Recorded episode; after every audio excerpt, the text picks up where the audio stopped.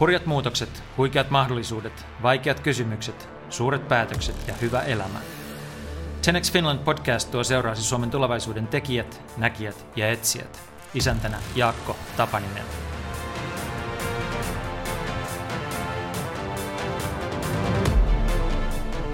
Teemu Arina on Suomen tunnetuin biohakkeri, mutta myös sarjayrittäjä, joka perusti ensimmäisen firmansa jo lukiolaisena. Hän on oman tiensä kulkija, joka harvoin hyväksyy todellisuuden sellaisena kuin se annetaan, vaan keksii keinon hakkeroida sen mielenkiintoisemmaksi ja toimivammaksi.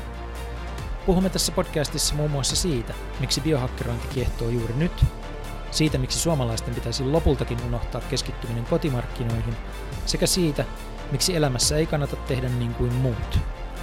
Teemun uusin kirja keskittyy stressin hallintaan. Kuulemme myös hänen omat keinonsa estää romahdus, vaikka kynttilä palaisikin välillä molemmista päistä. Genex Finland podcastin on tuottanut sisältötoimisto Great Point. Hyviä kuunteluhetkiä.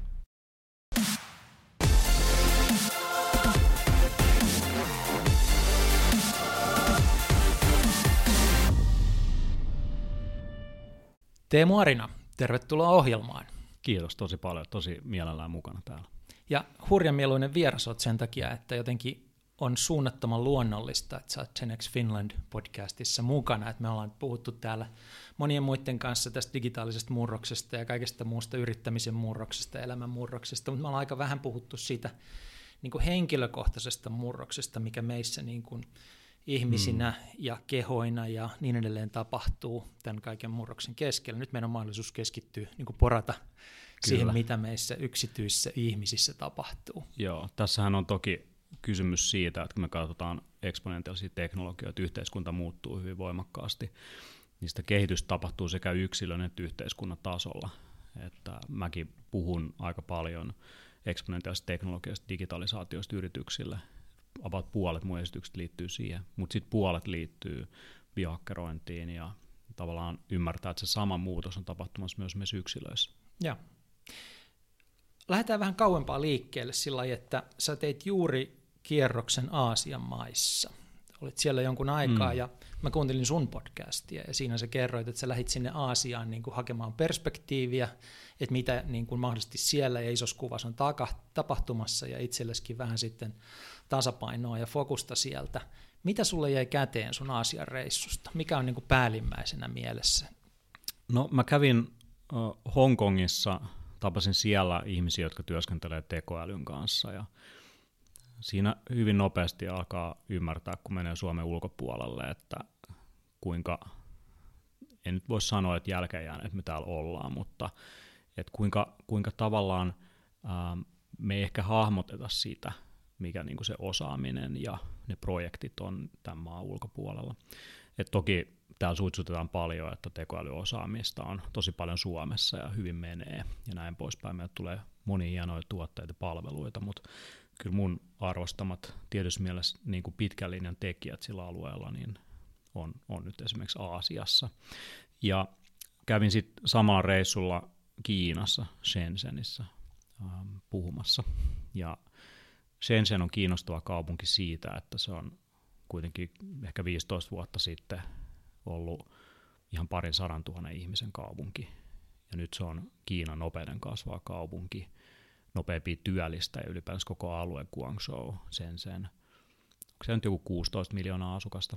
Ja äh, se, mikä muun tavallaan tajuntaa jollain tavalla niin kuin avas, oli kun mä olin siellä keskustassa, kun Aasiassa on ollut paljon esimerkiksi jossain Bangkokissa tai, tai, tai jossakin muussa isossa, isossa metropolissa, niin usein on niin kuin kova meteli.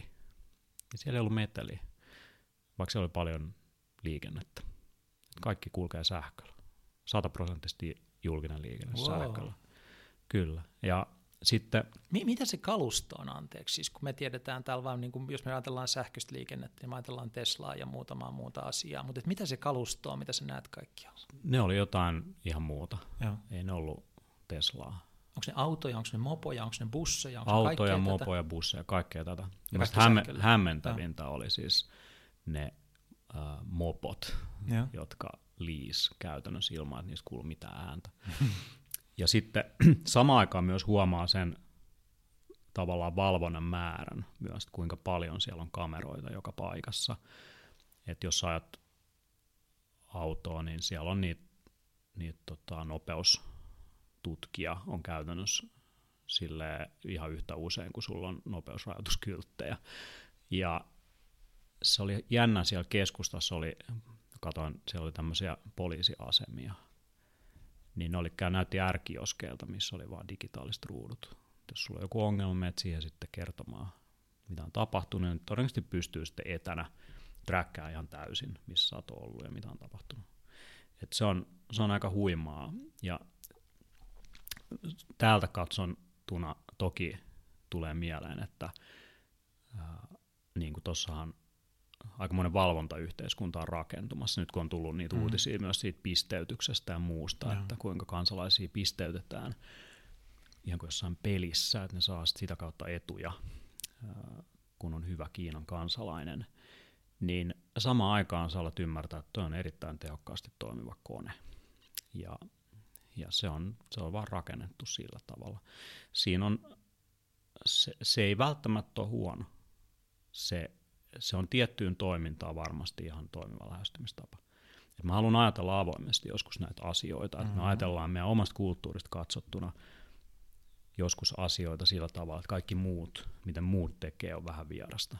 Mutta jos yrittää vähän asettua siihen näkökulmaan, niin voi nähdä, että hmm, tämähän voi mahdollistaa digitaalisen kehityksen ihan, ihan niin kuin uudella tavalla, uudella, uudella niin kuin tavallaan kerroksella. Sitten kun tuohon tuodaan jotkut blockchain-pohjaiset autentikaatiot kaikki yhteiskunnan rakenteisiin, niin se menee huimasti eteenpäin. Muistan silloin aikanaan, aikanaan kun kännykät tuli ja tuli sovelluksia niihin, niin Japanissakin kuitenkin pystyttiin aika pitkälti ylhäältä alaspäin sanelee, että mennään suoraan vaikka multimediaviesteihin. Mennään suoraan niin kuin digitaaliseen sisältöön kun täällä pyörittiin vielä tekstiviesteissä ja yritti tehdä sitä transitiota niin kuin multimediaviesteihin, niin joskus se, että sieltä ylhäältä alas pystytään niin ohjaamaan sitä, niin se, se toimii. Ja sitten jos miettii, täälläkin on nyt ollut paljon keskustelua jostain kaupunkipyöristä, Alepan pyöristä. Niillähän on tuommoiset telakat, mihin ne asennetaan. Mm-hmm. Kiinassa on useita yrityksiä, joilla on tuommoisia pyöriä, ja niillä ei ole niitä telakoita, vaan sä voit jättää ne ihan mihin sä haluat. Ja se on luonut ihan kiinnostavan kilpailu, missä molemmissa yrityksissä on tyyppejä, jotka käy kantamassa sen toisen kilpailijan pyöriä aina ainakin sivukujalle. Sitten sieltä löytyy älyttömiä kasoja jostakin. Mutta se määrä dataa, mitä sä saat tuommoisena yrityksenä, joka ohjaa jotain tuommoista niinku kaupunkipyöräbisnestä, kun sä tiedät tasan tarkkaan, mihin ihmiset jättää ne pyörät. Että jos ei ne ole telakoita, mm. vaan ne voi jättää mihin tahansa, niin sä voit analysoida tosi hyvin sitä, että miten niin kun logistiikka jossain kaupungissa toimii. Ja tämän niin kuin tavallaan people flow, että miten ihmiset liikkuu, niin sen kautta me voidaan käyttää sitä dataa vaikka suunnitteluun siitä, että mihin kannattaa asentaa metroasema tai, tai mihin kannattaa tuoda joku bussipysäkki. Mutta se on, se on hyvin kiinnostavaa, mitä niin kuin, tavallaan ajatuksia herää ja näkee, kun käy, käy tota noin, niin katsomassa vähän lintukoda ulkopuolella aistit sä, tai tulisi keskusteluissa läpi, että onko semmoisessa, siis tämmöisessä supertarkkailussa ympäristössä, niin pelkääkö ihmiset? Meidän, jotka eletään mielestämme vapaassa yhteiskunnassa, niin meillä on sellainen ajatus, että toi kuulostaa niin dystoppiselta tulevaisuudelta, jossa on jatkuvasti läsnä pelko, että jos mä mokaan, niin sitten tulee tämmöinen Minority Report-tyyppinen porukka ja noukkii mut pois. Hmm. Mä koen kyllä olevani tosi hyvin turvassa ja. siellä. Et kyllä se niin kuin vahvisti turvan tunnetta. Mutta sitten se on hyvä kysymys, onko se illuusio, että tuon tyyppisessä ympäristössä toki sitten, että äh, mitä niin kuin tapahtuu äm, eriarvoisuudelle ylipäätänsä, tai jos se pärjää siinä ja. systeemissä, niin mikä on sun mahdollisuus nousta takaisin jaloille, niin sitä kyllä toki miettii. Ja, ja minne ne ihmiset päätyy, mm. jolla ei ole tarpeeksi pisteitä. Mutta samaan aikaan on hyvä muistaa, että mekin eletään yhteiskunnassa, joka pisteyttää eri Totta. Kai. Et Suomessakin... Koko koulujärjestelmä. Koulujärjestelmä, armeija, sinne mennään, mitataan, selvitään, mihin tehtäviin sovellut. Mennään, mennään vähän tulevaisuuteen, niin siis vakuutusyhtiöt analysoi jo nyt niin kuin vahinkoriskiä ja erilaisilla matemaattisilla malleilla pankit arvioi luottotietoja. Tämä menee vaan yhä sofistikoituneemmaksi. Et, semmoinen elokuva kuin Kattaka, hmm. 1997 julkaistu visionäärin leffa, syntymästä tehdään geenitesti tai DNA-analyysi ja sen pohjalta niin suurin piirtein päätetään loppuelämä, niin siihen se niin kuin voi mennä tämmöisessä niin dystooppisessa mielessä. No.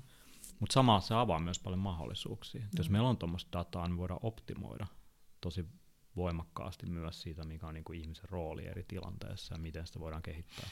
Kaikella kehityksellä on aina se valoisa ja pimeä puoli, ja me puhutaan tässä aika paljonkin siitä. Mutta toi yksityiskohta vielä, kun sanoit, että, että siellä Hongkongissa sulla oli vahva kokemus siitä, että Suomi on, on niin kuin takamatkalla nyt tässä AI-puolella, niin mi, mitä se ennen kaikkea tarkoittaa? Mikä on se, mitä me ei osata tai ymmärretä tai tehdä? No, mä kävin lounalla yhden kaverin kanssa, joka oli, ne oli kehittänyt jo useita kymmeniä vuosia tekoäly erilaisia algoritmeja. Ja sitten ne oli tehnyt vaan ikon ja kerännyt 76 miljoonaa dollaria mm. rakentaakseen sen. Niin se on vaan, että et kuinka paljon tuommoisia keissejä on niin kuin Suomessa esimerkiksi. Niin noita on tosi paljon maailmalla. Niin siinä, se on vaan perspektiivi. Että, ja, ja kuinka paljon oikeasti historiaa osaamista sitten loppujen lopuksi. Yeah.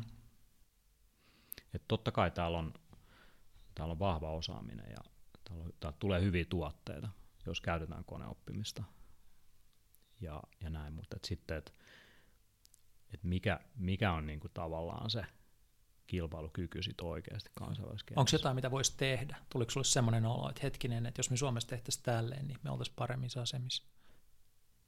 No kyllä mä sen näen sillä tavalla, että täällä aika paljon edelleen, jos ajatellaan, missä se raha on isoissa rakenteissa, pankeissa, vakuutusyhtiöissä, valtiolla, valtiolla niin se viisaus, millä sitä vaurautta nyt käytetään, se vaikuttaa tosi vahvasti meidän tulevaisuuteen. Ja, ja kun mä oon itse käynyt paljon konsultoimassa pankkeja, vakuutusyhtiöitä ja kuunnellut niiden uusia mm. keissejä, on tekemässä, miettiä aina sisämarkkinoita.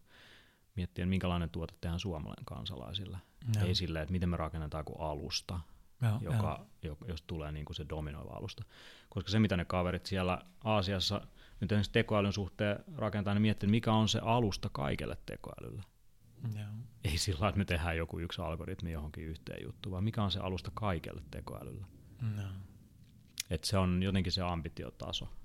Tästä on itse asiassa hauska hypätä toiseen teemaan, kun sä puhut, että Suomessa on näitä isoja rakenteita paljon, niin me ollaan isoja, niin kuin pieni maa, jossa on isoja rakenteita ja isot rakenteet, me ollaan niin kuin totuttu kuuntelemaan niitä ja, ja niin kuin antautumaan niille ja toimimaan niin kuin näiden, sen mukaan, kun pitää toimia. Mutta sä et ole koskaan toiminut.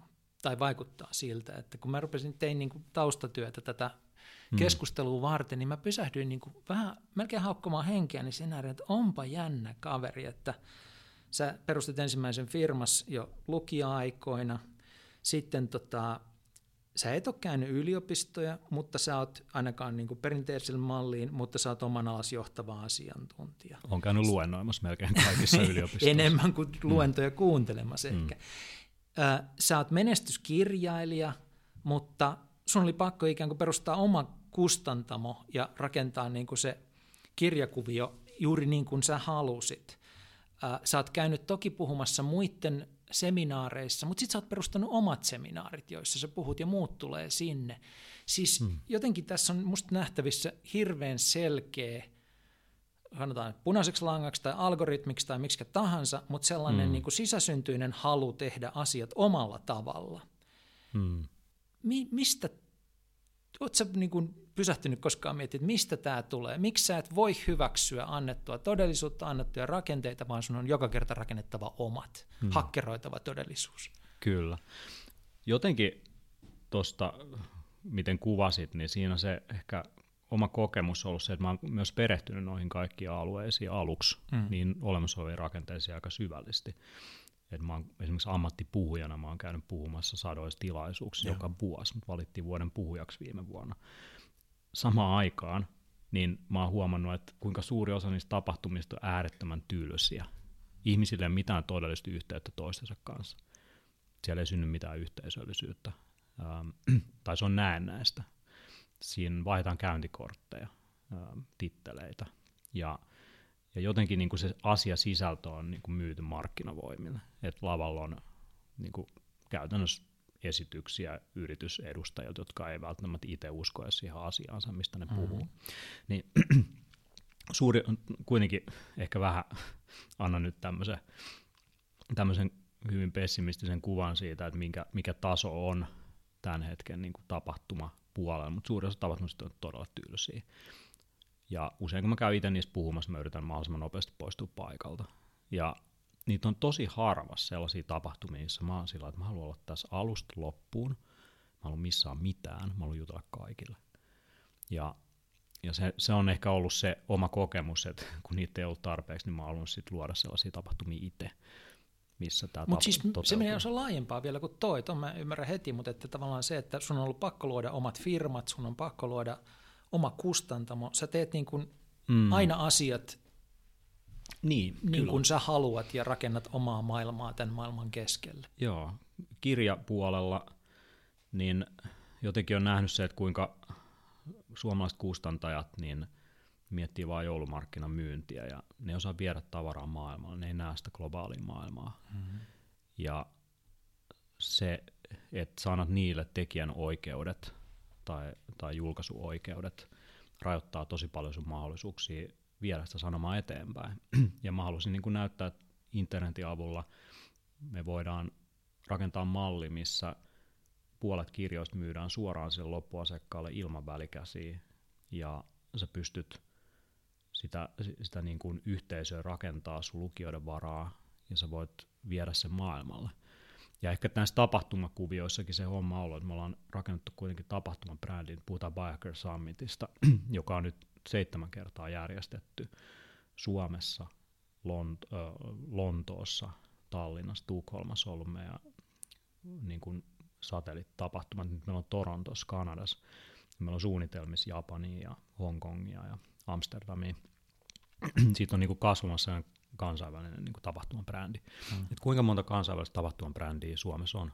Slash, uh, no sitten on yhtiö niin kuin Management Events, ihan mm. uskomaton tarina et, tämä on jotenkin tosi vaikea ponnistaa juttuja. Ja sitten ne, millä on fyrkkaa, niin kuin vaikka suomalaiset kustantajat mm. ja, ja muun, niin ne jotenkin niin kuin pelaa semmoista ei 10 vaan 10 prosenttia gamea, missä ne yrittää myydä vähän enemmän ensi vuonna samalla. Mutta sama ongelma kuin tuossa, siis niin kuin me puhutaan kauhean vanhasta perinteisestä lajista, mm. niin kuin kirjan kustantaminen, mutta siinä on sama ongelma kuin tässä AIssa, mm. eli ajatellaan vain kotimaata, eikä mm. ajatella, että Joo, mä oon, jos, jos mennään tavallaan siihen, että minkä ihmeen takia Teemu Arina niin kun tekee kaiken aina itse, niin, on, siinä, on siinä joku sellainen, äm, mä oon lapsesta asti istunut tietokoneen ääressä ja ohjelmoinut. Kun mä oon ollut tietokoneella, mä en ole hirveästi pelannut.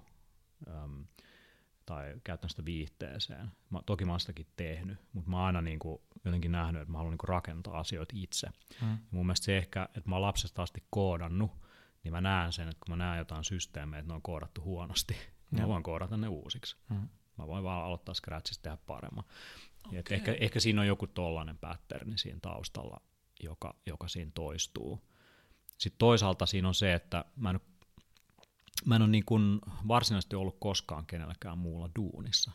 Mä oon siis konsultoinut kaikki, kaikkia niin kuin merkittäviä suomalaisia yrityksiä ja julkishallinnon yksiköitä ja muuta. Mutta mä en ollut koskaan niissä töissä. ja mä oon huomannut sen, kun mä oon ollut eri yhtiöissä, niin niissä on kaikissa se joku oma, oma niin kuin kulttuuri ja semmoinen niin kuin, uh, työväen teatteri. Ja, ja sitten mä oon tavallaan kiitollinen, mun ei ole tarvinnut olla osa yht, mitään yhtä vaan mä oon voinut niin kuin liikkua aika saumattomasti eri yhteisöstä toiseen. Mm. Ja, ja, ja toisaalta sitten myös se, että mä niin kuin näen sen, että ei mun tarvii odottaa, että joku muu luo mulle työtä, vaan mä voin itse niin kuin rakentaa sen, koska vaan mistä tahansa kontekstissa, niin, niin sitten jos mä näen jonkun jutun, joka ei toimi, niin mä voin lähteä tekemään sen niin kuin itse. Si- siitä taas sitten tulee ehkä sellainen ongelma, että sitten on tosi monta rautaa tulessa, että on monia projekteja, joita mä oon nyt viime vuosina varsinkin, niin mä oon systematisoinut asioita niin paljon ja, ja rajannut tavallaan niitä asioita, mistä mä näen, että mikä on se 20 prosenttia, joka tuottaa 20 prosenttia tuloksista. Et, et siinä on aina se niinku riski on sellaisella ihmisellä, joka on niin kuin innovaattori ikään kuin. Toki. Ja, ja on aina rakentamassa uusia juttuja, niin et, et mit, koska se helposti menee siihen, että sä teet tosi monta hyvää juttua, mutta sä et tee mitään hyvin. Ja, ja se, että sä niin kuin löydät sen fokuksen niihin asioihin, mitä sä teet, niin se on, se on sellaiselle ihmiselle tosi oleellista. Sitten on niitä ihmisiä, jotka vaatii, että joku muu asettaa niille sen fokuksen. Ja mä en oikeastaan koskaan ollut sen tyyppinen ihminen, että et, et lähtien koulusta, niin mä oon ollut kuitenkin, mä kävin lukion neljäs vuodessa. Mä opetin samaan aikaan samassa lukiossa, ja mä kapinoin niitä opettajia vastaan, jotka oli sitä mieltä, että niiden kurssi on tärkein asia ikinä maailmassa, ja, ja tota, mä olin eri mieltä.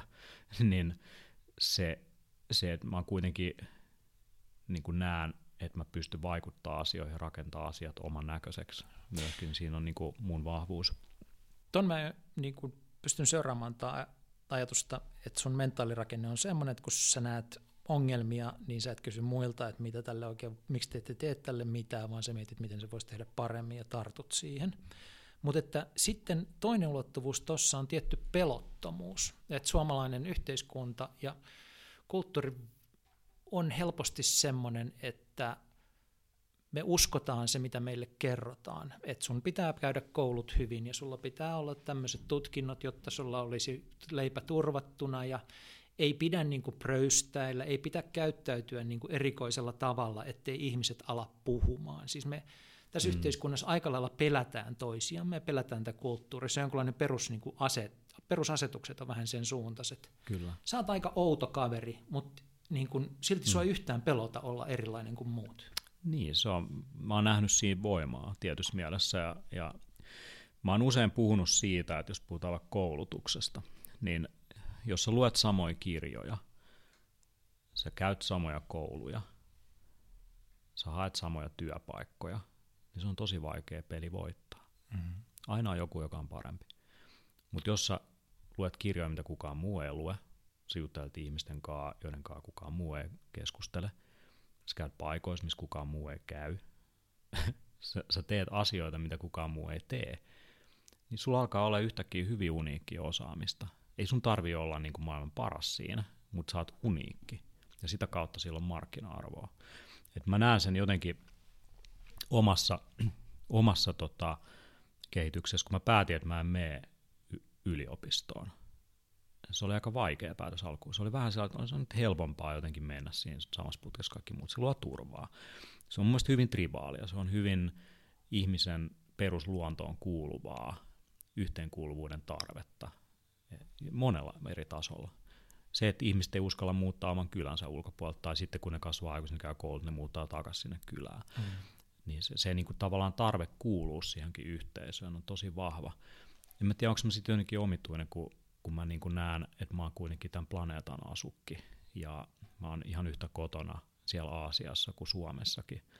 Ja, ja, ja sitten mä niin näen, että, että se mun todellinen oma niin kuin, ää, merkitys syntyy siitä, että mä luon jotain uniikkia tai uusia merkityksiä sen sijaan, että sen sijaan, että mä yritän niin kuin taistella nykyisissä rakenteissa, nykyisissä hierarkioissa jonkinnäköistä niin kuin voitosta, mitä voi ikinä saavuttaa.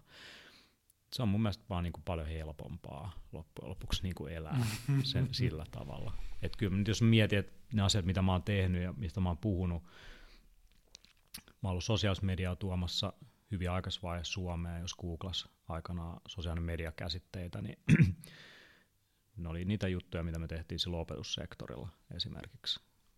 Ja, ja sitten biohakkerointi on toinen tavalla, että mä oon ollut mm. mukana lanseeraamassa monia asioita tänne, jotka on ollut vasta niin kuin, niin kuin horisontissa nousemassa. Et ollut mm. ehkä joku sellainen ennakointikykykin myöskin poimia niitä asioita ja tuoda niitä tähän päivään, vahvistaa niitä.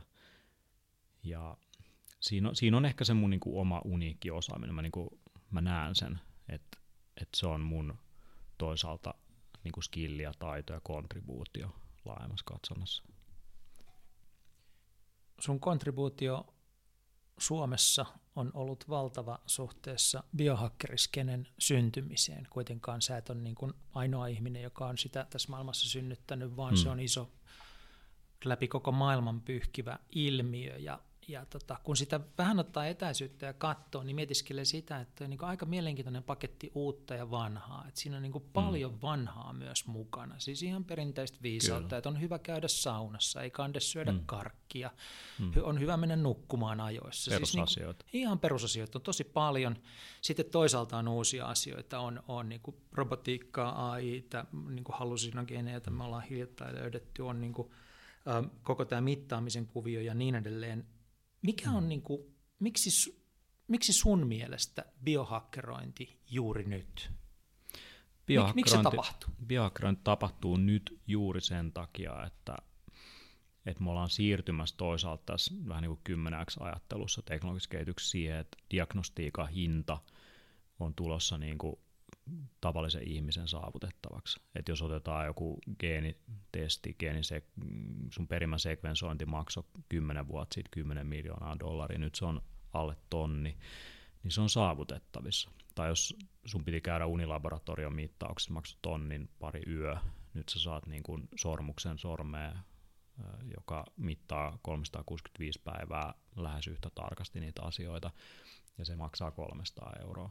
Niin se on toisaalta se, että se mitä kutsutaan niin kuin personoiduksi, ehkä lääketieteeksi ja, ja tota, yksilöllistetyksi terveydenhuolloksi, mitä tahansa termiä me käytetäänkin, niin siinä kohtaa se on tullut meidän ihan tavallisten ihmisten saataville.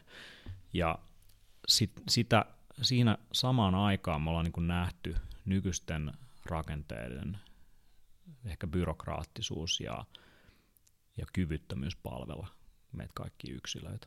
Et jos me mm-hmm. katsotaan terveydenhuoltoa, katsotaan sotea, niin jotenkin musta tuntuu, että se, että ne organisoidaan ne resurssit vähän uudella tavalla, niin ei tule ratkaisemaan sitä ongelmaa. Koska se ongelma on se, että meillä on terveyskeskuksia.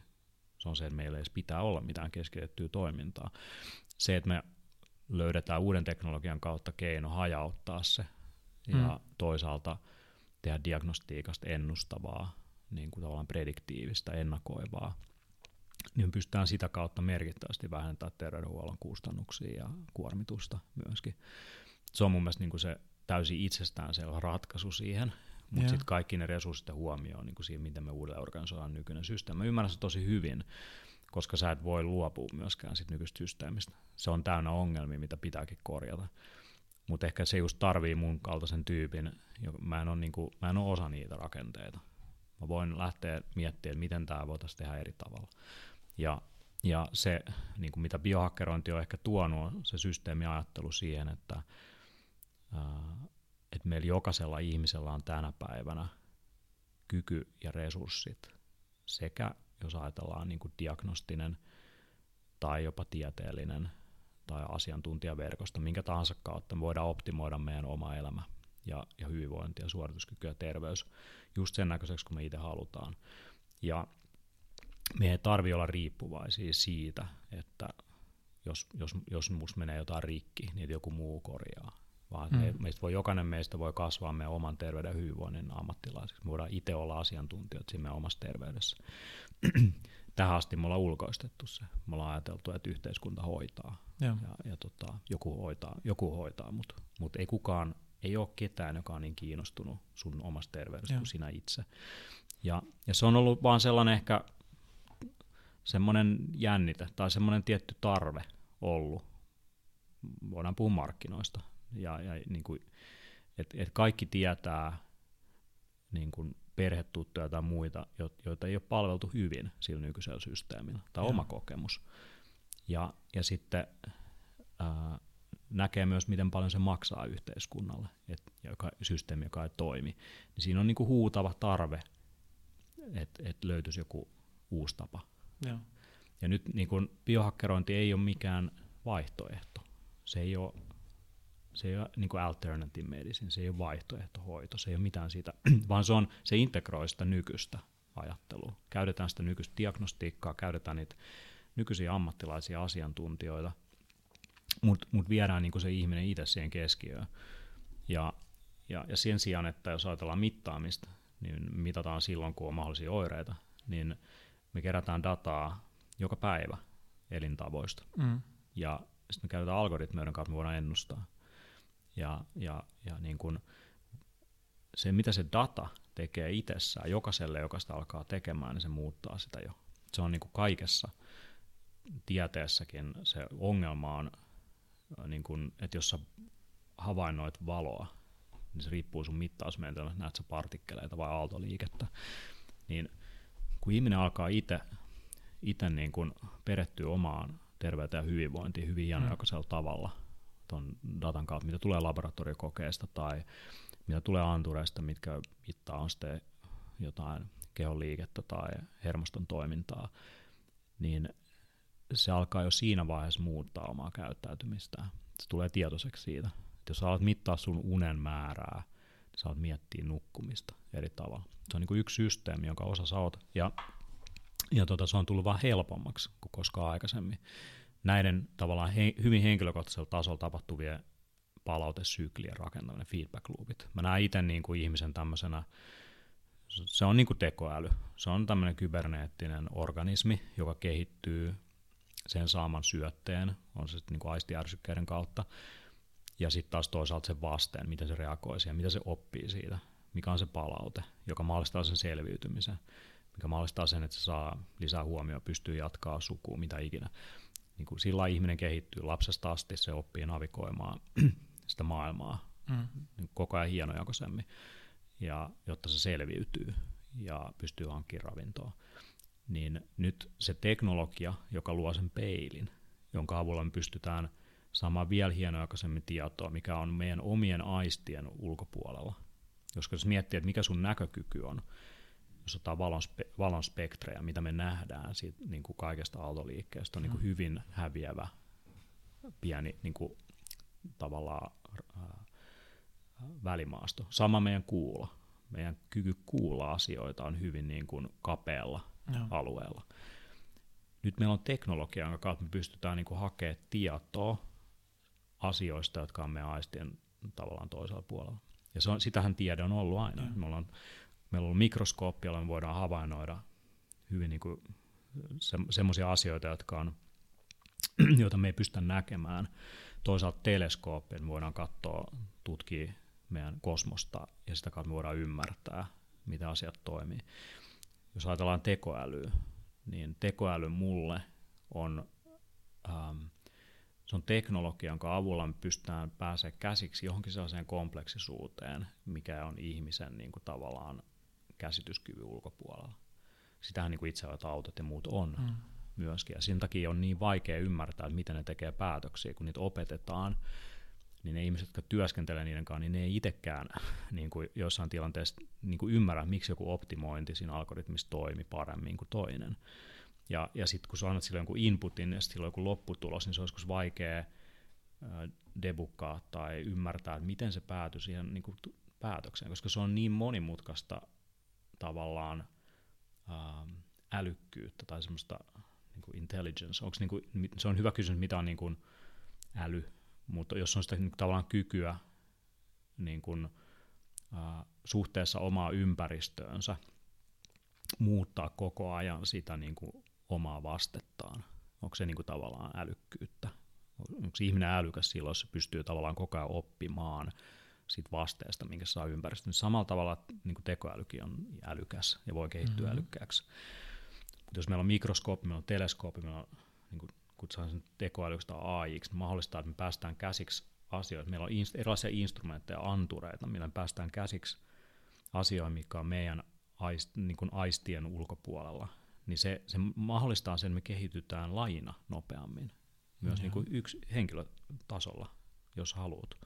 Et se, on, se, on, se on mielenkiintoista, miten niin kuin, kuitenkin niin kuin ihminen on joukko tämmöisiä feedback loopeja suhteessa erilaisiin asioihin ja tekijöihin. Ja mitä hienojakaisemmaksi sä saat ne palautesyklit, mitä tavallaan niin kuin enemmän sä pystyt näkemään tästä todellisuudesta, niin sitä, sitä niin kuin nopeammin sä myös kehityt. Se on niin kuin mun, mun sellainen syvempi ajatus, minkä mä oon yeah. tavallaan, mihin mä oon päätynyt. Tämän Eli tämä mahdollistaa meille sen, että me voidaan yksilönä, mutta myös niin kuin yhteisöinä ja lajina kehittyä nopeammin kuin ilman näitä apuvälineitä. Kyllä. No. Eli me saadaan toisin sanoen koko ajan meidän instrumenteilla, äh, teknologialla, äh, matemaattisilla malleilla, millä tahansa me saadaan koko ajan tietoa asioista, jotka mm. on meidän niin kuin välittömän aistikokemuksen niin kuin ulkopuolella. Miten tärkeä ajuri tälle kaikelle sun mielestä on se, että meidän yksilöiden, meillä on ainakin kokemus siitä, että meidän yksilöiden välinen kilpailu kiihtyy koko ajan. Mm. Meidän on niin kuin pakko optimoida itseämme pärjätäksemme kilpailussa muita yksilöitä vastaan. Mm. Ja, ja siitä seuraa niin kuin kiinnostus biohakkerointiin kohtaan. Miten, onko me oikealla jäljellä vai Joo, mitä joo. toi on tosi hyvä, kun nostit tuon esiin on puhuttu digitaalista kuilusta, että on ihmisiä, joilla on pääsy nettiä, ne joilla ei ja. ole, tai pääsy tietokoneeseen, ne joilla ei ole. Se luo eriarvoisuutta. Sitten on sen teknologian sisällä myöskin eriarvoisuutta, ne, jotka osaa käyttää tiettyjä välineitä, ne, jotka ei osaa käyttää tiettyjä välineitä.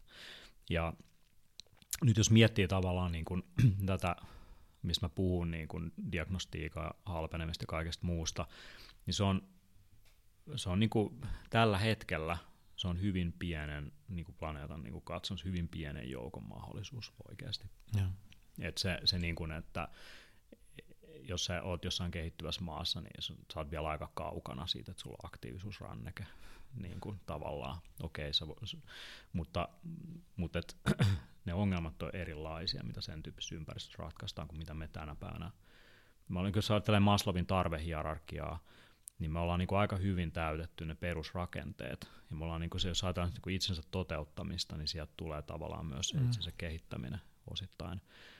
Et, et minkä takia niin kuin antiikin kreikkalaisilla oli aikaa ajatella, oli se, että niillä oli niin paljon oria, jotka teki kaikki duunit. No. Et niillä oli niin kuin aikaa vaan maata ja miettiä. Se on, se on ehkä se, niin kuin, mihin se helposti menee. Et me harvoin ymmärretään, kuinka etuoikeutettuja me ollaan täällä. Jos ajatellaan myös jos haluat perustaa startupin, niin miten vähän se loppujen lopuksi tarvii niin kuin resursseja, että sä voit alkaa tekemään jotain, että sä voit alkaa käyttää niin kuin, niin kuin hyvin monimutkaista laskentaa tai tallennuskapasiteettia tai mitä vaan niin kuin no. hyödyksestä tai joukkotyövoimaa netin kautta. Meillä on niin kuin, mieletön etuoikeus. Ja, ja, ja niin kuin se tekee, se luo eriarvoisuutta. Ja sitten jos miettii tätä biohakkerointia, niin – kyllä siellä niin kuin ytimessä on, on tavallaan se, että jos, jos menee ja katsoo, mitä piilaaksos tietty eliitti kelaa mm. tästä hommasta, niin ne, joilla on eniten fyrkkaa siellä, niin ne on tosi kiinnostuneita erilaisista bioteknologiayrityksistä, joiden avulla pystytään hidastaa ikääntymistä ja. tai jopa niin kuin saavuttaa jonkinnäköinen ikuinen elämä. Ja. Peter Thielistä lähtien. Niillä on kaikilla näitä niin keloja. Elon Musk ei ole ainut. Et, et siis äh, Sergey Brin ja Google Velekst, kaikilla näillä on, on niin kiinnostus tähän, jos ei niillä ole jo tyyliin niin suunnitelma omalle ikuiselle elämälle, niin ne on ainakin hakemassa sitä niillä resursseilla, mitkä ne on, niin kuin, niillä on käytettävissä, mikä valta niillä on myös sit, niin kuin mahdollistaa se. Niin, ähm, se on sitten luonut sellaisia niin kuin jopa hyvin itsekeskeisiäkin keloja. Tästä ehkä paras ruumiillistuma Searchfage. Uh, Searchfage on uh, Faguet kirjoitetaan venäläinen biohakkeri, joka kutsuu itseään extreme biohakkeriksi. Ja hänelle, se on tämä kaveri, joka haluaa elää ikuisesti, Ja. Se haluaa kaikilla mahdollisilla keinoilla maksimoida oman menestymisensä kaikilla mahdollisilla, kaikilla mahdollisilla tasoilla. Joo.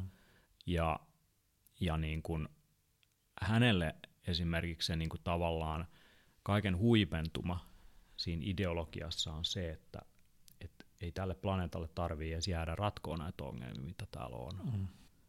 vaan voidaan lähteä menemään täältä.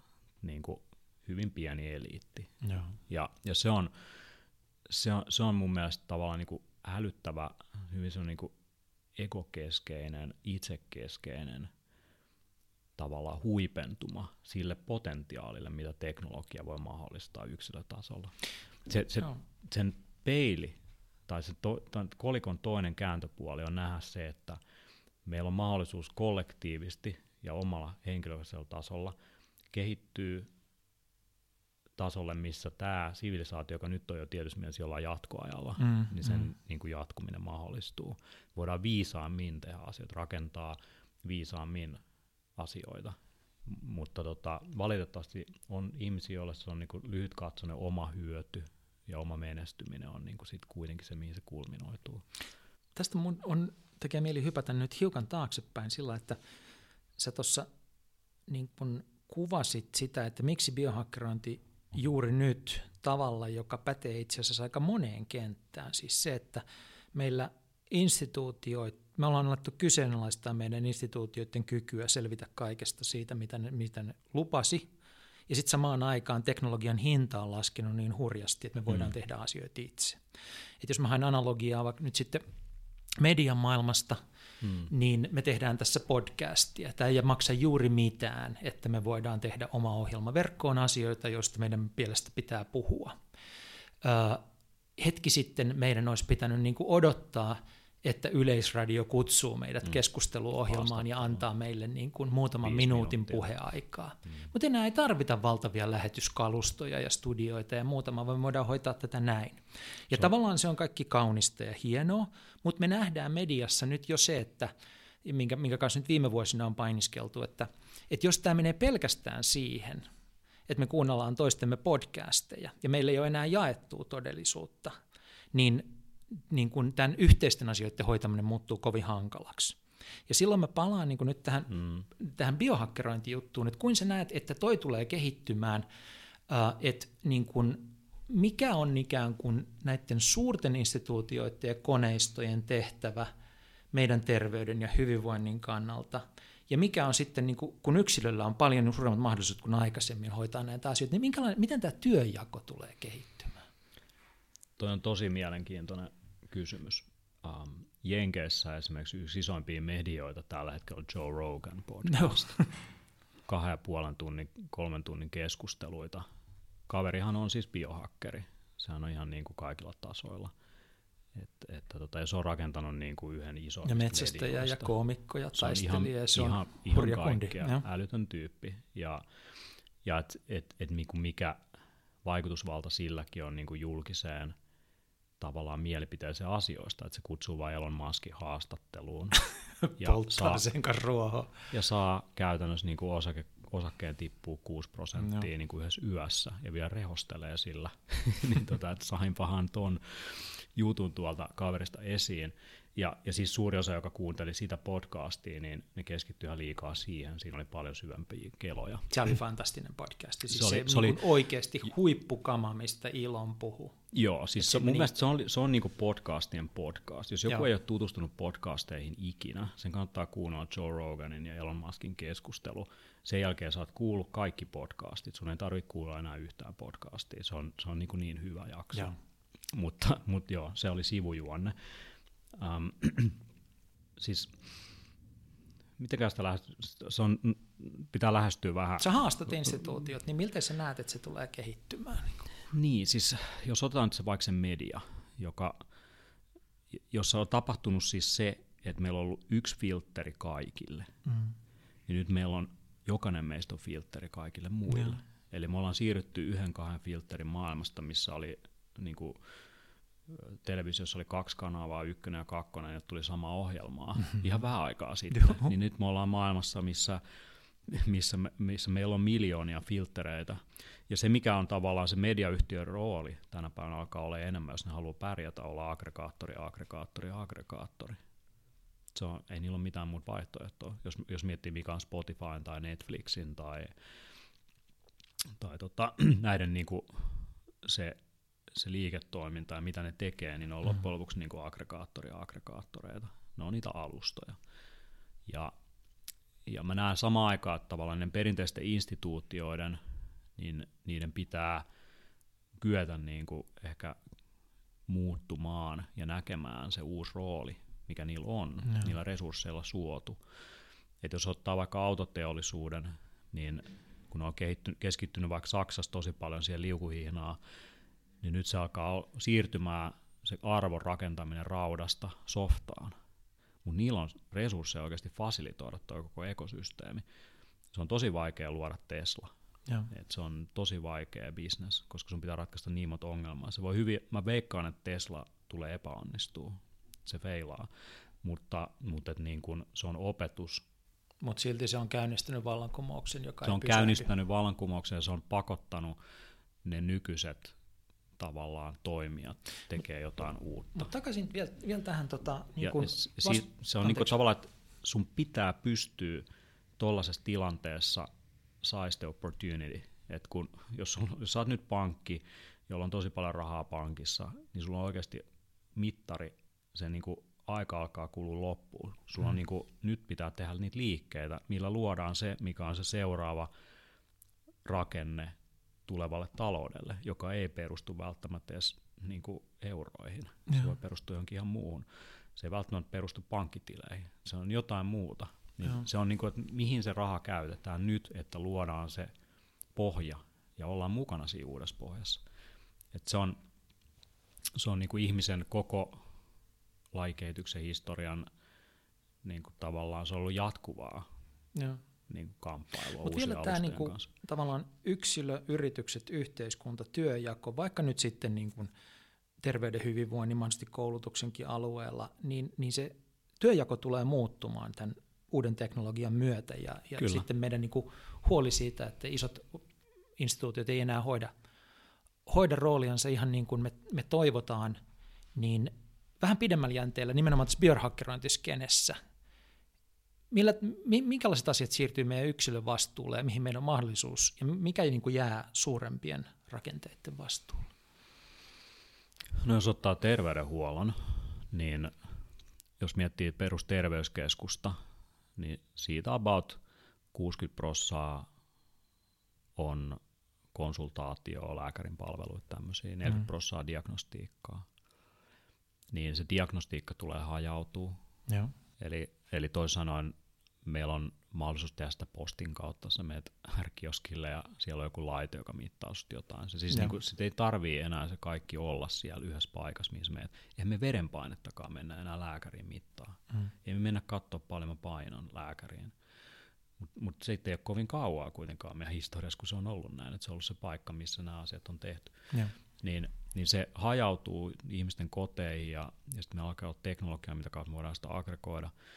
Sitten se konsultaatio, niin sen datan pohjalta sen niin kuin tavallaan diagnoosin tekeminen, suositusten tekeminen, niin se on siirtymässä, no nyt alkuun toki erilaisten sovellusten ja palvelujen kautta se hajautetaan, että siellä on etälääkäripalveluita ja tämmöisiä, mutta se on pikkuhiljaa siirtymässä koneelle. Se on tekoäly, joka tulee niin kuin suurimman osan niin kuin peruskeisseistä hoitaa. Niin se niin kuin nykyiset instituutiot niin pitäisi nähdä vain mahdollisuutena, että miten tämä järjestetään hyvin. Että miten, miten niin kuin te- terveyskeskukset on muodostumassa enemmän sellaisia paikkoja, mihin mennään tosi akuutin asian takia. Ja, ja, ja et sinne ei niin kuin mennä turhaan. Se on, mm-hmm. se, se on sen niin kuin järjestäminen on yhä oleellisempaa. Ja sitten taas toisaalta ne digitaaliset alustat siellä taustalla, jotka mahdollistaa sen, että, että se diagnostiikka ja konsultaatio voidaan hajauttaa. Siihen vaikuttaa suoraan lainsäädäntö ja kaikki muut jarrut, mitkä sitten, niin kuin, mm.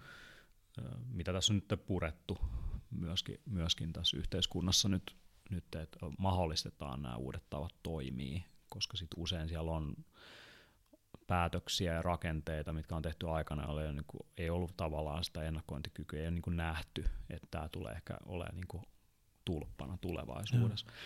Mutta, mutta että se on niin kuin, lopuksi ne nykyiset systeemit, niin äm, niiden pitää adaptoitua, mukautua tai sitten ne kuolee pois. Tulee uusia systeemeitä. Jos ajattelee, ajattelee vaikkapa ylipäänsä teknologian kehityksen historiaa, niin kyllä ne transistorifirmatkin meni niin kuin nuriin, kun tuli piisiru.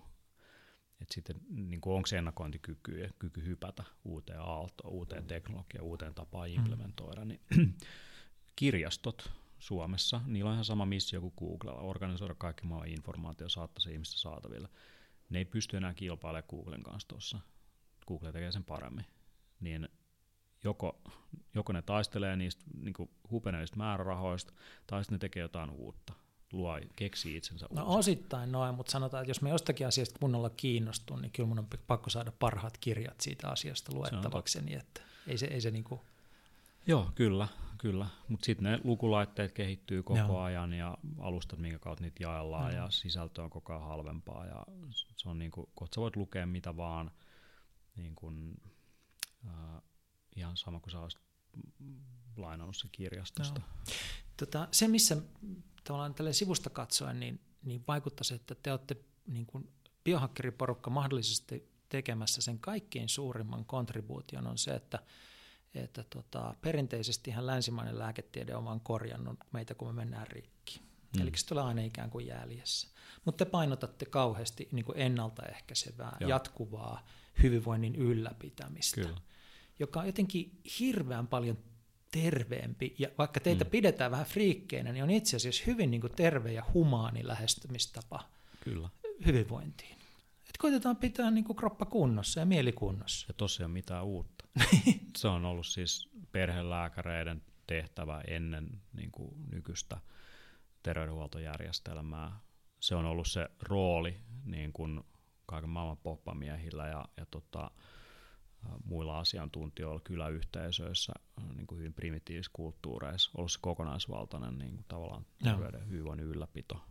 Et, et jos miettii vaikka kiinalaista lääketiedettä tai ayurvedistä, niin kaikki lähtee siitä kokonaisvaltaisesta Joo. lähestymistavasta. Ja se niin kuin, äm, moderni lääketiede ei ole mikään niin kuin vastakkainasettelu sille. Mä näen, että moderni lääketiede voi parantaa ja kehittää, huomattavasti tarkentaa niitä keinoja, millä me voidaan kokonaisvaltaisesti hoitaa ihmistä. Mutta nyt se on vaan mennyt siihen, että koskaan on diagnostiikka ollut kallista, on ollut niin paljon ihmisiä hoidettavana, niin se on vaan mennyt siihen, että 15 minuuttia vastaanotto, missä niin kuin sille ihmiselle ei oikeasti aikaa perehtyä sun kokonaisvaltaisesti ja pillerit käteen. Se on, se on suurin osa siitä on sitä. Ja ei haluta tehdä turhia testejä, koska ne on kalliita, ne vie aikaa, kuormittaa sitä jo valmiiksi kuormittunutta systeemiä.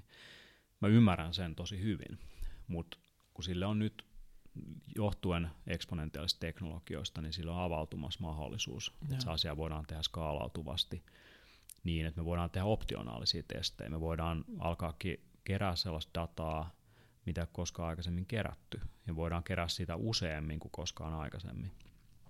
Ja terveydenhuolto on ollut snapshotteja. Sä synnyt, susta otetaan snapshotti. Se menet uuteen työpaikkaan, otetaan snapshotti, työn tulotar- terveystarkastus. Kymmenen vuoden välein katsotaan joku terveystarkastus. Ne on ollut snapshotteja. Sitten jos sairastut, mennään katsomaan, no, mikä, mikä nyt voisi olla vikana. Katsotaan, mistä otetaan snapshotti. Snapshotteja. Mutta jos me voidaan päästä snapshoteista reaaliaikaisempaan kuvaan siitä, mitä niin sun kehos nyt just tapahtuu, niin me päästään niin kuin käytännössä paremmin kiinni siihen trendiin. Et mäkin olen tehnyt laboratoriomittauksia nyt ö, kuusi vuotta sillä ja niin kuin vähintään puolen vuoden välein, välillä mm. vuosi neljänneksittäin, niin mä näen sen trendin, mihin mun veriarvot on kehittymässä ihan toisella tavalla kuin jos nyt mitattaisiin kerran kymmenes vuodessa. Mä näen siitä datasta, mitä mä kerään mun ö, elintavoista, miten mä nukun, miten mä palaudun, miten mä liikun. Mä näen suoraan, miten, mikä sen korrelaatio on ihan biologisella tasolla, esimerkiksi laboratorioarvoissa. Joo. Viimeisen kuuden vuoden aikana mä oon pystynyt niin kuin merkittävästi vähentää erilaisia tyypillisiä elintasosairauksiin liittyviä riskitekijöitä. Sydän-verisuonitauteihin liittyvät riskitekijät, esimerkiksi triglyceridien ja HDL-kolesterolin välinen suhde, niin se on niin kuin laskenut, jos muistaakseni 1,5 0,5 kakkosesta ylöspäin tulee niin kuin merkittäviä riskejä. Verensokerin hallinta, eli diabetesriski, kakkostyypin diabetes on iso ongelma tässä maassakin, niin mä olin prediabeetikko kuusi vuotta sitten, lähes niin kuin rajoilla, ei vielä diagnostisoitu, mutta mä oon siitä lähtien mä oon pystynyt niin kuin käytännössä vetämään itteni pois minkäännäköistä riskitekijästä, ne liittyy diabetekseen. Se on niin kuin ihan täysin niin kuin lineaarista se niin kuin peruutustyö ollut. Ja sitten sit jos katsoo muita asioita, esimerkiksi hormoneita, niin kolmekymppisenä mun hormonit oli 45-vuotiaan miehen tasolla, jos katsoo vaikka testosteronin tasoa, nyt 36-vuotiaana noin 25-vuotiaan miehen tasolla. Et se on, se on niinku tavallaan tulosta siitä, että sulla on niinku tarkempaa dataa koko ajan ja sä ymmärrät koko ajan paremmin ja hienojakoisemmin jokapäiväisten päätösten ja asioiden suhteen siihen niin kuin sun kokonaisvaltaiseen hyvinvointiin. Ja se ei ole sellaista, että mä yrittäisin edes niin kuin optimoida itteeni. Se ei ole sitä, että mä yrittäisin olla joku superihminen tai mä yrittäisin elää tosi terveesti, vaan se on vaan siitä, että mä oon niin tietoinen niistä asioista, joilla ne vaikuttaa joka hetki mun päätöksiin ihan toisella tasolla. Ja, ja sitä kautta siitä tulee niin kuin kuudes vuodessa ihan toisenlainen niin kuin kuva siitä kokonaisterveydestä hyvinvoinnista.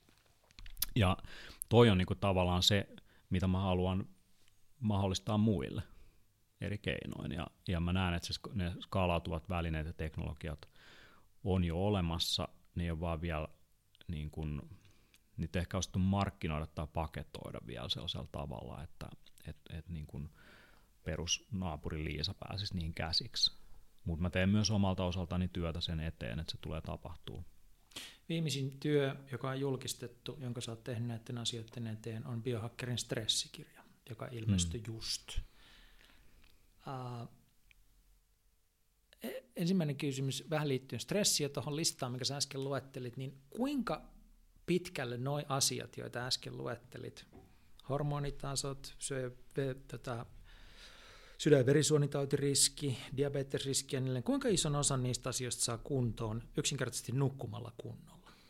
No suuri osa loppujen lopuksi palaa ihan, ihan niin kuin, kyllä me kaikki tiedetään, mitä ne hyvät elintavat olisi se, että lepää riittävästi.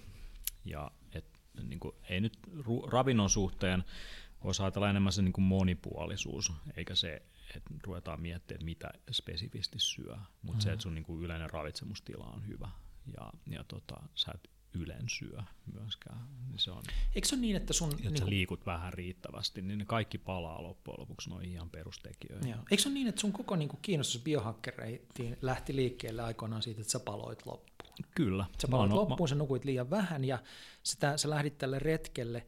Nyt sä oot kirjoittanut biohakkerin käsikirjan, niin onko joku sun ymmärryksessä näinä vuosina, sanotaan kymmenen vuoden aikana niin kuin radikaalisti muuttunut, mikä liittyy niin kuin stressiin nimenomaan, mm. stressin ymmärtämiseen ja sen niin kuin oikealla Joo. tavalla stressin kanssa elämiseen.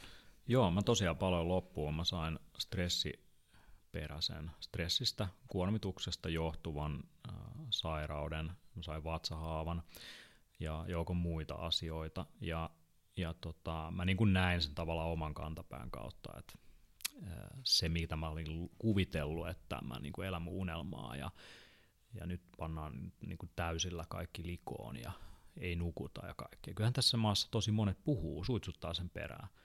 Joku Bruce Orekki puhuu siitä, äh, niin kuin että, että jos, jos muut tekee töitä silloin, kun sä nukut. tota, et ihan kun ja, ja sun pitää niin kuin olla valmis, valmis niin kuin laittaa kaikki likoon. Joo, toi on amerikkalainen lähestymistapa siihen, että niin kuin kaikki vaan peliin, niin se on vahva kilpailuyhteiskunta, mistä se ajattelutapa tulee. Ja jos ajattelee stressiä, niin se on mikä niin kuin vie meitä enemmän ja enemmän vuoteeseen. Ja se on, se, se on niin kuin mä tunnen tosi paljon yrittäjiä, joille ei mene ihan hirveän hyvin, johtuen siitä, että kuormittaa itsensä liikaa. Ja se ei välttämättä ole silloin alkuvaiheessa, mutta jos se, jos se niin kuin tapa jatkuu 10-20 vuotta, ja. niin sä oot niin 10-20 vuotta sä oot niin kuin yrittänyt hankkia itsellesi rikkauksia, ja sitten sä maksat lopuikääs niillä rikkauksilla siitä, että sä pysyisit jotenkin hengissä. Niin se on mun mielestä tosi hälyttävää. Mitä sä sanot tämmöiselle yrittäjälle? Siis sillä kokemuksella ja osaamisella, joka on aika huimaa tällä hetkellä. Sä näet tämmöisen yrittäjän, sä näet, että toi kaveri on niin kuin – nyt mm. kuilun reunalla, vaikka se ihan sitä itse tajuukaan. Ja oletetaan, että tämä kaveri on auki ja valmis vastaanottamaan sun sanoman. Mm. Niin mitä sä sille sanot? Että hyvä mies tai hyvä nainen, mitä sitten? Ne on hyvin moni, monisyisiä asioita, missä on tosi vaikea sanoa, että mikä on se hopealuoti, millä mm. asia saadaan haltuun. Mä näen usein kuitenkin loppujen lopuksi siellä on aika syvästä psykologiasta kysymys, koska ne on loppujen ne omat rakenteet, se oma ohjelmointi, mikä saa sen niin kuin ihmisen tekee, mitä se tekee niin kuin toistuvasti. On kysymys addiktioista tai, tai elintapoihin liittyvistä asioista tai, tai mistä vaan, niin niistä on tosi vaikea päästä eroon. Ja biohakkeroinnissa se lähtee liikkeelle, että miten sä muutat ittees, mitkä on ne keinot, millä sä saat asioita, joille sä tavallaan maahan mitään, niin jollain tavalla niin kuin tulee tuu tietoiseksi niistä ja pystyt muuttamaan niitä. Ja monille, jotka kysyvät, no mitä mun kannattaisi mitata, niin mä usein sanon, että no, mie, sen sijaan, että sä mietit, mikä on paras aktiivisuusranneke tai muuta, minkä sä voit hankkia, niin sä mietit, että mikä on se asia, minkä on sulla oikeasti ongelmia. Sitten nuku riittävästi, niin varmaan se niin joku tapa mitata unen laatuu voisi olla ihan hyvä.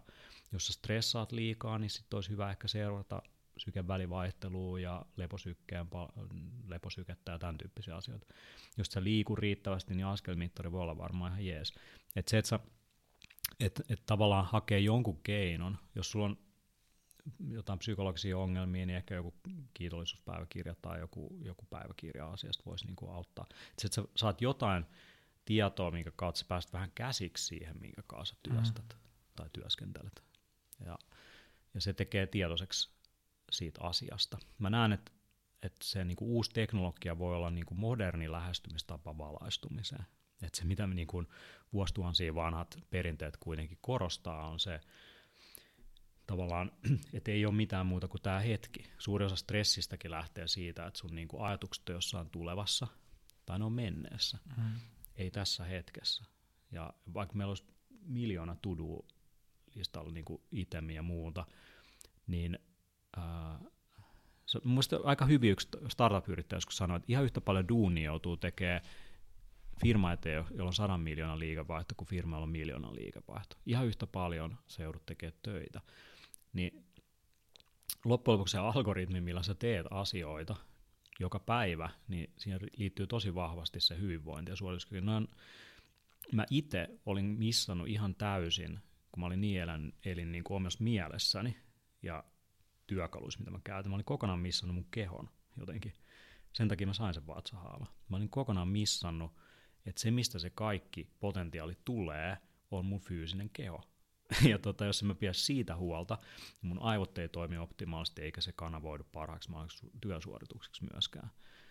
Et, et mä ajattelin, niinku, että tavallaan että se, että mä niinku, niinku käytän kaiken ajan ja optimoin kaiken, ja miten mä niinku teen töitä ja kaikki muu, niin että se on niinku mistä se tulee. Mutta ei se tuu sieltä pelkästään. Se, se on niinku uskomaton, että se, että jos sä treenaat vaikka sun isoja lihaksia, niin sä treenaat samalla sun aivoja. Mm-hmm. Se kognitiivinen suorituskyky paranee merkittävästi, kun sä käyt vähän tekee jotain niin kuin voimaharjoittelua.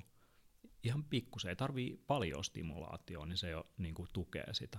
Ja, ja lepo, tosi keskeinen juttu. Et jos et sä lepää riittävästi, jos ajattelee nyt niin yöunta, jos sä nukut tarpeeksi pitkään, niin sä et saa tarpeeksi REM-unta, jolloin sä koodaat päiväaikana opittuja asioita pitkäkestoiseen muistiin. Eli jos sä et nuku riittävästi, sä et opi. Sä et opi niin nopeasti kuin no. sä voisit. Sitten taas toisaalta, jos, jos, jos niin kun, ää, sä et palaudu riittävästi, joka tapahtuu unen ensimmäisessä vaiheessa, koska sun hermosto käy ylikierroksilla, koska sä käytät alkoholia tai päihteitä tai, tai tota, ähm, joskus jotkut unilääkkeet blokkaa, niin kun sä niin kun periaatteessa taju pois, mutta sä et palaudu oikeasti, niin silloin, silloin sä niin kun, ää, altistat sun oman kehon palautumiselle niin kun tosi isoja esteitä niin kuin siitä. Ja sitten jos se jatkuu pitkään, niin esimerkiksi jos ajattelee aivojen terveyttä, niin uusimman tiedon mukaan lymfanestekierto – immunestekierto ulottuu aivoihin ja yö, yöunen aikana aivot pumppaa sieltä päivän aikana kertyneitä tämmöisiä myrkyllisiä, jopa niin kuin metabolisia sivutuotteita. Ajatellaan aineenvaihdunnan roskatuotteet, mitä hmm. päivän aikana ker- kerääntyy. Et kun sä oot hereillä, niin se on, se on katabolinen tila. Se on hajottava tila. Kun sä nukut, se on anabolinen, se on rakentava tila. Kun sä nukut, niin se pumppaa sun aivoista tämän niin kuin kertyneen, kertyneen tota noin, niin, roskan pois. Ja jos noita asioita ei tee niin kuin optimaalisesti, niin se alkaa pitkällä aikavälillä näkyä sitten erilaisina neurologisina häiriöinä, dementiana ynnä muuta. Eli jos sä nukut kunnolla, niin sun aivoista huhtoutuu tämä kuona pois.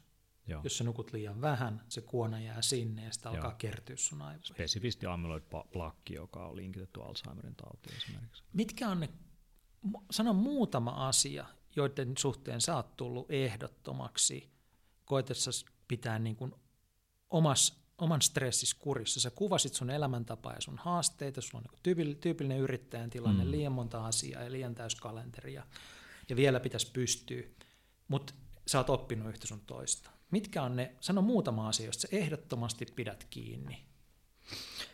No, no, no on aika, aika syviä juttuja, tässä on niin kuin monta, monta kerrosta, mutta stressi ei ole negatiivinen asia.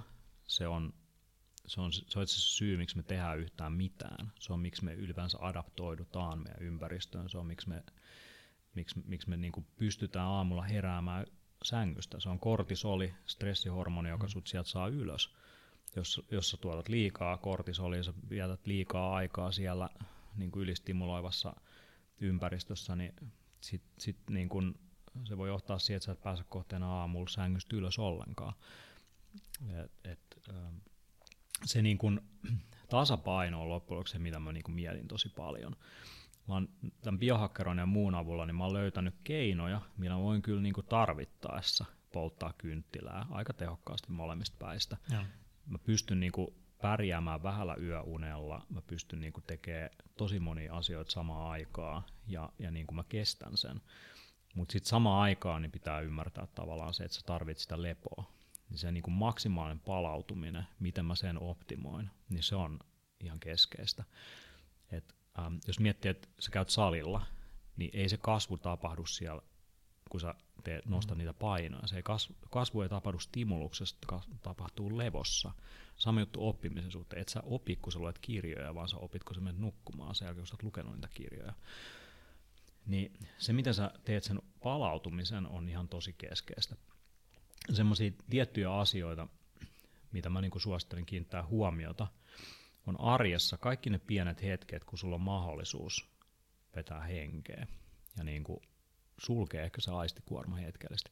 Tänä päivänä on korvattu se kännykällä, me ruvetaan katsoa puhelimesta, onko siellä jotain, ja me haetaan niin lisää stimulaatioa. Mm.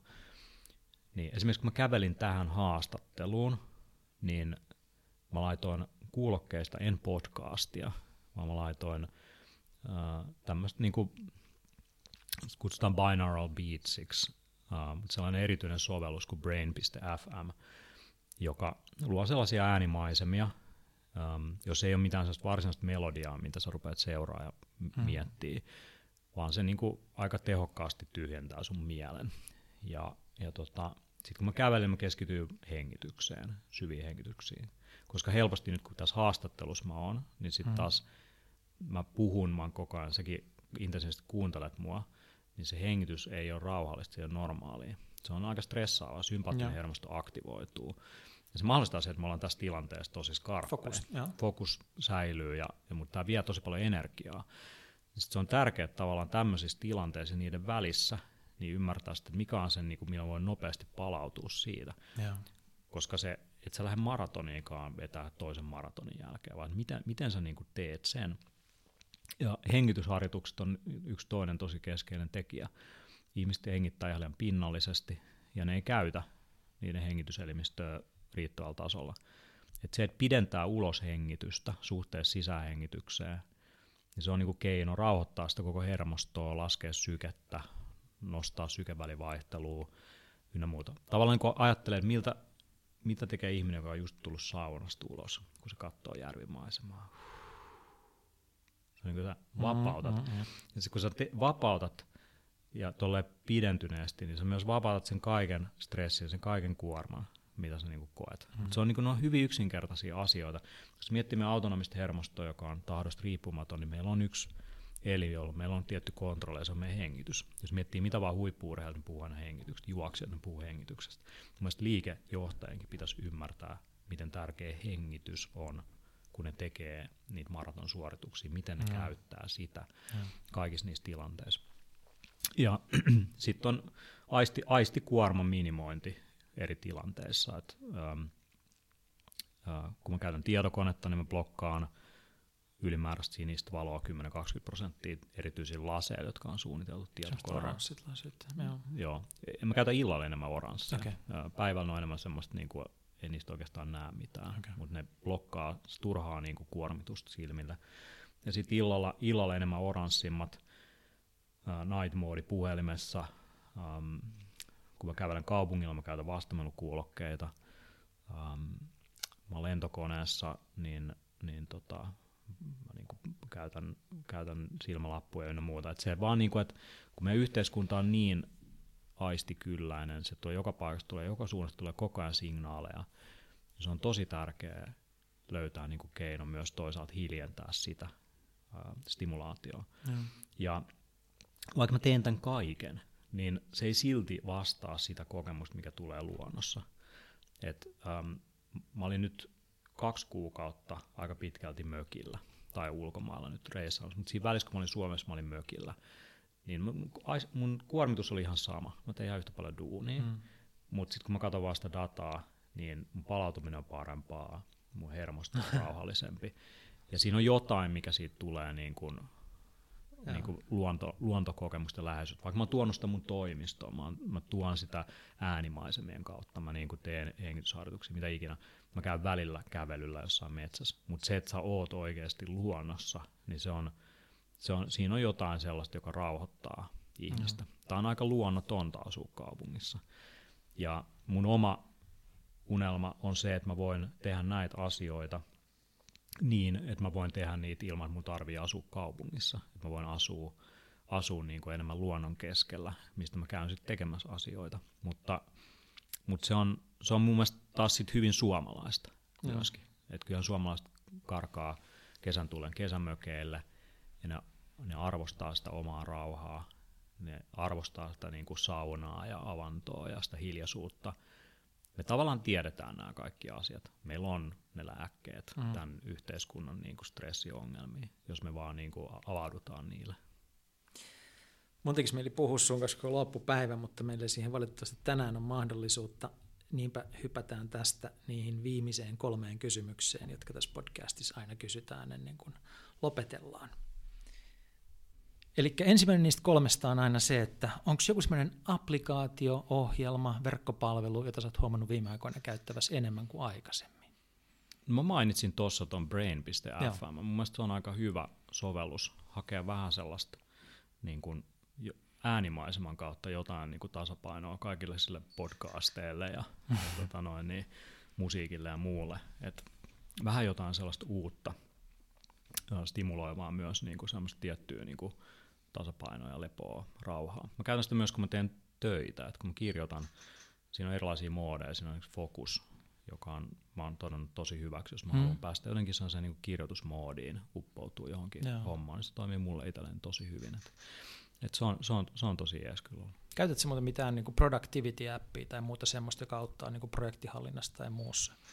No jos ottaa jotain productivity-juttuja, niin um, mulla, on, mulla on käytössä siis um, Chromessa, kun mä avaan uuden välilehden.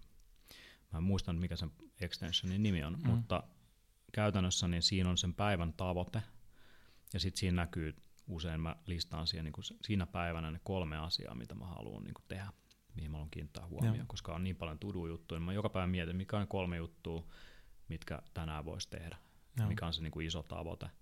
Ja aina kun mä avaan uuden tabin, niin se vaan muistuttaa mua siitä. Mä, okay. mä en sillä niin kuin varsinaisesti, mä, mä pyrin niin kuin rakentamaan vaan tuollaisia ankkureita Joo. siihen päivään, jolloin Joo. mä näen ne. Toinen sellainen ö, kiinnostava juttu on kännykäs sellainen ö, sovellus kuin you, you Just Need Some Space. Ja tota, mitä se tekee, niin se korvaa sun kaikki someikonit tällaisilla hauskoilla, hauskoilla tota noin, niin hengitysharjoituksilla. Et kun saatat avaat vaikka Facebookin, niin se pakottaa ottaa syvää henkeä. Ja sit vasta se avaa sen sovelluksen sama sähköposti klientin kanssa ja muuta, niin, niin se on sellainen hyvä muistutus siitä, että on niin kuin hyvä, hyvä hengittää välillä. Wow. Entä sitten, onko joku sellainen kirja, jota sä oot viime aikoina ihan erityisesti suositellut kavereille tai vastaantulijoille, että lukekaa tämä? No mä oon itse lukenut nyt sellaista, ja tosi monet on niinku ottanut sen multa ja ruvennut lueskelemaan sitä, niin on ollut uh, Sadhgurun uh, Inner Engineering-kirja. Mm-hmm. Sadhguru on tällainen intialainen mystikko, joka on ehkä tällainen niin kuin enemmän kontemporari mystikko, että se ei sekoita siihen sen sanomaa hirveästi mitään sellaista niin kuin, uh, entisaikojen niin kuin tavallaan uh, horinaa, vaan se tekee sitä hyvin lähestyttävää ja, ja se Inner Engineering kirja, niin se on suurat, ja se koko malli siellä taustalla on suunnattu hyvin vahvasti ehkä niin kuin länsimaiseen kulttuuriin, ja, ja tota, mun se vetää Harvardissakin jotain Joo. kursseja siitä aiheesta kerran vuodessa. Mutta käytännössä niin kuin ideana siinä on hyvin samantyyppisiä asioita kuin biohakkeroinnissa, että mitä on tavallaan niin kuin se niin kuin inner engineering, että et käytännössä kaikki se potentiaali, mikä meillä on, niin me, me, me usein niin keskitytään tosi paljon siihen, että me rakennetaan juttuja meidän ulkopuolella, mutta myös se, miten sä rakennat sisältä käsin niitä asioita, ja se voi nähdä koneena, niin se systeemin, ää, sen kanssa työskentelyyn, niin se kirja käy läpi sitä niin kuin hyvin kokonaisvaltaisella tavalla. Se on ehkä tämä niin mystikon lähestymistapa biohakkerointi. Se on ollut ihan kiinnostavaa. No, mystikon lähestymistapa biohakkerointi mm. kuulostaa mm. upealta. Tätä, ihan lopuksi sitten, kun vietät hyvän viikonlopun Suomessa, niin missä sen vietät ja mitä tapahtuu? No tuossa varmaan tuli jo vähän rivien välistä. Sitä, Teet töitä maalla. Että äh, kyllä luonto on tosi keskeinen. Suurin osa näistä meidän kirjoista on kirjoitettu itse asiassa mökillä. Että, äh, Sysmässä tuon lääkäri Sovijärven äh, mökillä ollaan tosi monta viikonloppua vietetty sillä, ja. että siitä niin kuin vaikka perjantaista sinne sunnuntai-iltaan tai maanantai-aamuun, niin ei ole mitään sosiaalisen median kanavia käytössä tai mitään. Hmm. Ää, ei ole kelloa, ei ole aikatauluja. Herätään kun herätään, syödään sitten yhdessä kun syödään, mutta koko ajan niin kirjoitetaan kirjaa, tutkitaan asioita. Ja niiden viikonloppujen jälkeen on aina ollut palautuneempi olo kuin koko viikosta, vaikka on tehnyt periaatteessa koko ajan töitä. Mielestäni jokainen tarvitsisi ehkä tuollaisen projektin itselleen. Et kun on se duuni, mistä saa päivisin, niin sitten olisi joku sellainen juttu, mikä, mikä rakentaa ehkä sitä seuraavaa askelta omassa elämässä, ja. niin mihin voisit keskittyä ilman aikataulua ja, ja tota, hyvässä porukassa jopa, joka on niin kuin säännöllistä, niin se on, se on tosi palauttavaa ja terapeuttista myös. Teemu Arina, tuhannet kiitokset. Todella mielenkiintoista ja jäi kovasti kesken, mutta hmm. sut löytää verkosta, kun haluaa tietää lisää. Joo, biohakkerit.fi. Kiitos. Kiitos.